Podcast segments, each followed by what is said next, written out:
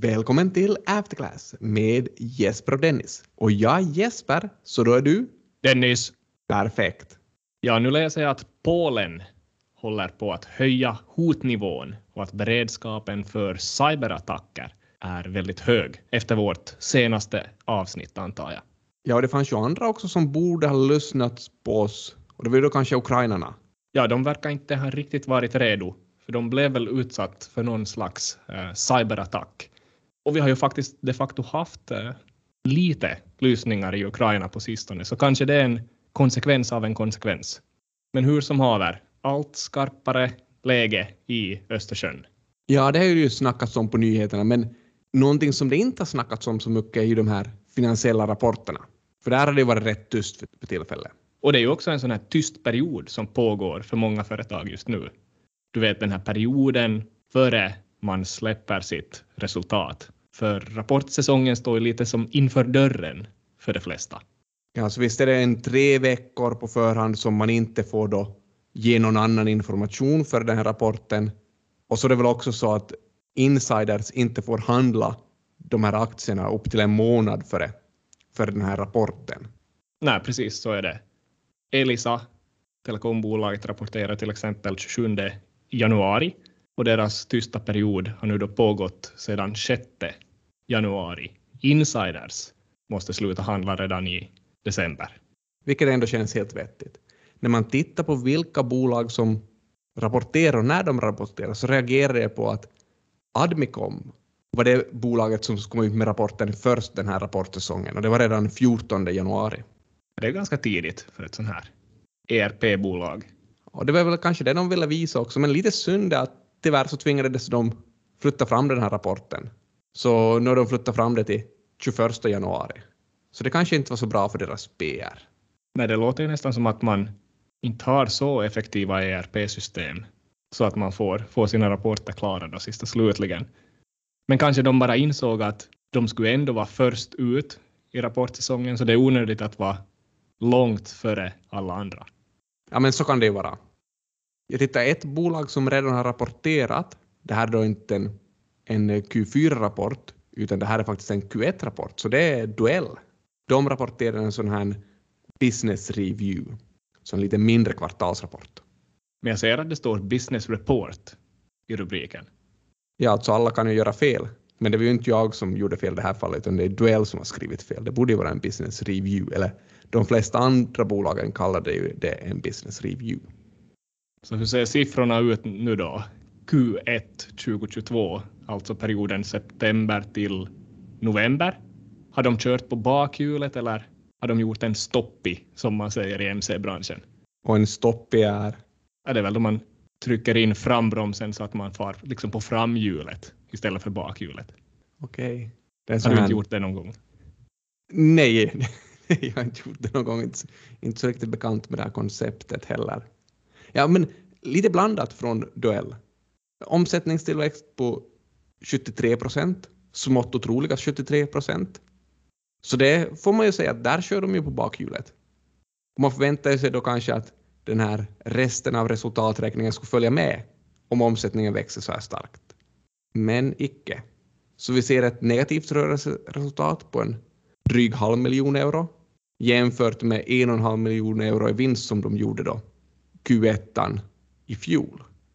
Så omsättningsmässigt kör de fortsättningsvis på bakhjulet, men det ser ut som att resultatet har gjort en liten stopp i. Just det, alltså. Allting rinner inte ner eller det är någonting som rinner ut genom avgasröret i det här företaget. Men du pratar här rörelsevinst, rörelseresultat. Finns det inget nettoresultat? Jag minns vi var inne på det här någon gång tidigare också i samband med IPO, att de vägrade prata om nettoresultatet. Ja, men så är det faktiskt, att det finns inget nettoresultat, vilket är lite konstigt. Men det kanske är någonting de vill spara till andra rapporter. Men vi kan alltså anta att nettoresultatet skulle också ha varit negativt. Vilket är lite speciellt eftersom vi ska komma ihåg att de gick ju in på börsen med ett fruktansvärt bra resultat för fjolåret. Och nu redan det här första kvartalet så rapporterar man en förlust. Men aktiemarknaden ser inte ut att ha tagit den här rapporten så väldigt negativt eftersom de fortfarande är upp year on date. year to date. Är det inte year to date man brukar säga? Year to date. Ja. Exakt. Men eh, så ingen slakt av tillväxt i just Duells fall. Nej, festen verkar fortgå. Åtminstone en liten stund till. I USA brukar ju traditionellt bankerna eller bankbranschen vara de första att rapportera i den här rapportsäsongen nu då. Och det har också nu hänt. Jag såg att Goldman Sachs, den här stora banken, har haft ett riktigt rekordår 2021, plus 33 procent i omsättning. Sista kvartalet får dock lite åt pipan. Ser man till exempel på operativa kostnader så ökade de med 23 procent jämfört med jämförelsekvartalet Q4 2020. Och det är bland annat högre löner till nybörjarna i den här branschen som man noterar där. Ja, visst är ju de här nybörjarna värt kanske lite mer än vad de redan får, så man ska komma ihåg att det här är ju 22-23-åringar med sexsiffriga löner. Men det är de värda. Sade Goldman någonting om vad de förväntar sig för tillväxt här under det här kommande året? Nej, det kom inte fram så värst mycket om 2022.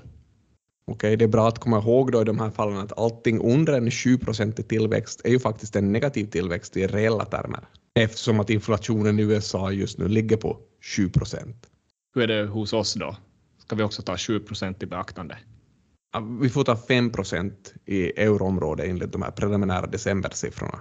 Om man tänker på sig själv och sin egen ekonomi så innebär det ju det här att om inte ens inkomster ökar med 5% per år eller mera så minskar egentligen ens inkomster i reella termer.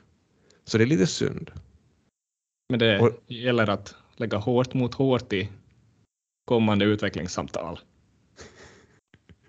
Eh, jo, men vi kanske kommer att få lite hjälp av centralbankerna också, som försöker då igen få ner den här inflationen genom att då börja höja räntorna, för centralbankerna vill ju ofta att inflationen ska ligga nära 2 procent.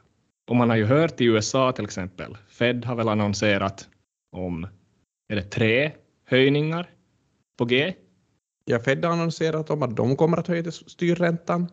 Bank of England har redan gjort en sån här rate hike, alltså en höjning av styrräntan. Och ECB har sagt i princip att vi tänker inte höja styrräntan 2022, men tidigt 2023 så kommer ni förmodligen att få se en höjning. Och det här har ju också lett till att börsen har blivit lite orolig. Och speciellt då har börsen blivit orolig för värderingarna av tillväxtbolagen. Vi var ju inne lite på det där i ett tidigare avsnitt också, att de här räntehöjningarna kan ha effekt på om du har vinster långt i framtiden, som ju tillväxtbolagen har. Det blir ju så om man tänker att företagsvärdet är framtida kassaströmmar eller vinster diskonterade tillbaka till idag. Och då tänker man att effekten av den här diskonteringen blir större om de riskfria räntorna eller riskpremiet är högre. Och både riskfria räntorna och riskpremierna tenderar att gå upp när centralbankerna börjar höja styrräntan. Så man förstår att vissa investerare börjar vara oroliga för att orkestern spelar på den här sista versen. Och speciellt oroliga de var det då i tillväxtbolagen. Så om man tittar på Nasdaq komposit, där de här flesta amerikanska techbolagen finns, så har de nu upplevt en korrektion på 10 procent från tidigare toppnivån, vilket är ganska mycket för ett, för ett index. Tittar man lite mer specifikt på bolag så har Amazon kommit ner 8,2 procent hittills i år. Och detta då trots att man annonserar om de här tv-rättigheterna för Lord of the Rings-serien. Ja, och Google minus 6,8 procent hittills i år, så det är lite bättre än Amazon. Men det är förståeligt. Jag menar, TikTok är väl nu den mest besökta webbplatsen och inte Google. Så jag förstår den här negativiteten. Ja, ah, okej. Okay. Netflix då? Hittills i år minus 13,9 procent. Det låter brutalt, trots att uh, säsong två av den här serien Too Hot to Handle finns tillgänglig. Den här lokalproducerade serien om ett österbottniskt par som shoppar loss i sommarvärmen. Ja, det är väl kanske på den där Veljekset Keskinen butiken där det är too hot to handle. Ja, Man har väl också pratat om Netflix eh, prishöjningar på sistone. Ja, skulle Netflix nu börja kosta 17 dollar i månaden i USA? Ja, det var kanske någonting sånt. Och är marknaden nu då orolig över den här pricing power? Håller den hur långt som helst eller inte? Vem vet? Hur är det i Norden då? Har vi några närmare bolag att prata om? Våra små egna tillväxtbolag? Vi nämnde ju några av de här bolagen förra veckan, så om vi fortsätter med de samma så har vi då Mips Med hjälmarna? ner 25 procent hittills i år. Swedencare ner 30 procent i år. Vi har Played som bara är då 10 procent ner hittills i år och så tog jag med också talen om den här bokföringstjänstbolaget som är då ner 13 procent hittills i år. Och det här är väl gemensamt för alla de här bolagen är att börsen älskade dem 2020 och 2021. De gör all, alla vinst och de har då höga tillväxttakter och man förväntar sig att de ska växa mycket också i framtiden. Så det har varit många lyckliga investerare som har ägt de här tidigare, men nu är det kanske inte så roligt att äga dem. Och det här har ju inte att göra med att vi tror att, att man kommer att sälja färre hjälmar i framtiden. Det har inte att göra med att man som i Swedens fall tror att vi kommer att sälja mindre hundmat i framtiden. Blade kommer ännu att leverera sina lösningar till eluttagen och Talenoms bokföringstjänster kommer förmodligen bara att öka i framtiden. Men det som har hänt är då att man har värderat om den här framtiden. Så saker och ting som händer i framtiden är inte lika värdefulla numera. Och för investerare blir det här väldigt svårt eftersom man, man vet ju egentligen inte hur mycket framtiden ska vara värt. Att ska man betala P100 för de här bolagen, ska man betala P50 för de här bolagen eller ska man betala bara P25 för de här bolagen? Så som vi sa förra veckan, det kan vara en lång väg ner till botten här ännu. Och det är bara de allra modigaste som vågar ta en position. Det är ju alltid bra att komma ihåg det där. Även om 50 procent har farit kan ju 50 procent fara på nytt. Och 50 procent kan fara på nytt efter det också. jo. I all evighet. Men så där historiskt sett har väl ändå värdebolag presterat bättre än tillväxtbolag. Dock inte nu på senaste tiden. Ja, men så är det ju. Och den här senaste tiden då där just de här tillväxtbolagen har presterat så bra har ju fött en hel del nya kärnor. Så de här gamla kärnorna är då kanske de här värdebolagskärnorna som då Warren Buffett och Charlie Munger och sådana. Och de här nya kärnorna är då kanske inte bara gamla gubbar. Nej, där finns ju till exempel den här Katie Woods som har, har eh, befattningen som VD och Chief Investment Officer kanske också på, på det här ARK. Så de har ju bland annat en sån här ARK Innovation ETF som satsar hårt på de här tillväxtbolagen. Och det har ju varit väldigt fina siffror allt sedan covid började. Och det här är då bolag som har vi Zoom där, har vi säkert Amazon där också. Vi har Twitter, vi har Robinhood, så det är många sådana här coronavinnare som nu då har lite ebbat ut. Och eh, det är lite lustigt att notera, vi pratar värdebolag jämfört med tillväxt. Den här ARK Innovation ETFen var sådär kursmässigt på samma ställe som Berkshire Hathaway i mars 2020. Sen gick det mycket bättre för Katie Wood, men nu närmar de sig igen. Så det är frågan om vem som är uthålligast här. Är det Katie eller de gamla gubbarna? Ja, det får ju tiden utvisa förstås. Om gammal verkligen är äldst. Men lite ruskigt alltså där ute. Det är nästan lite som att börsen förbereder sig för krig mot den ryska bryönen. I ett sådant läge tänker man ju säga att företag som just utvecklar vapen för krig skulle vara möjliga investeringar. Så om vi tittar lite hur det har gått för dem hittills i år, så Lockheed Martin upp 6 procent. Boeing som också finns med på den här listan av bolag som producerar vapen, förmodligen någon typ av flygplan det då, upp 4,4 procent. Så det ser ut som att det har lönat sig att satsa på krig hittills i år.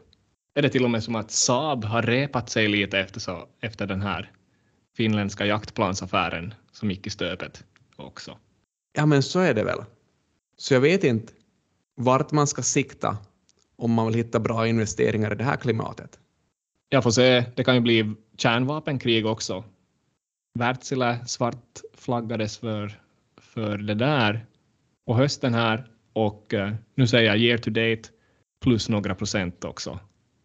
Ja, det där är ju vad som har hänt och man kanske inte ska handla på det här historiskt vad som har hänt utan vi måste ju se framåt och dra på oss jaktkläderna och gå ut och jaga nya bolag. De som kommer att gå bra i framtiden. Så är det. Så det är väl bara att ladda bössan och så beger vi oss ut och får nya insikter nästa vecka i After Class.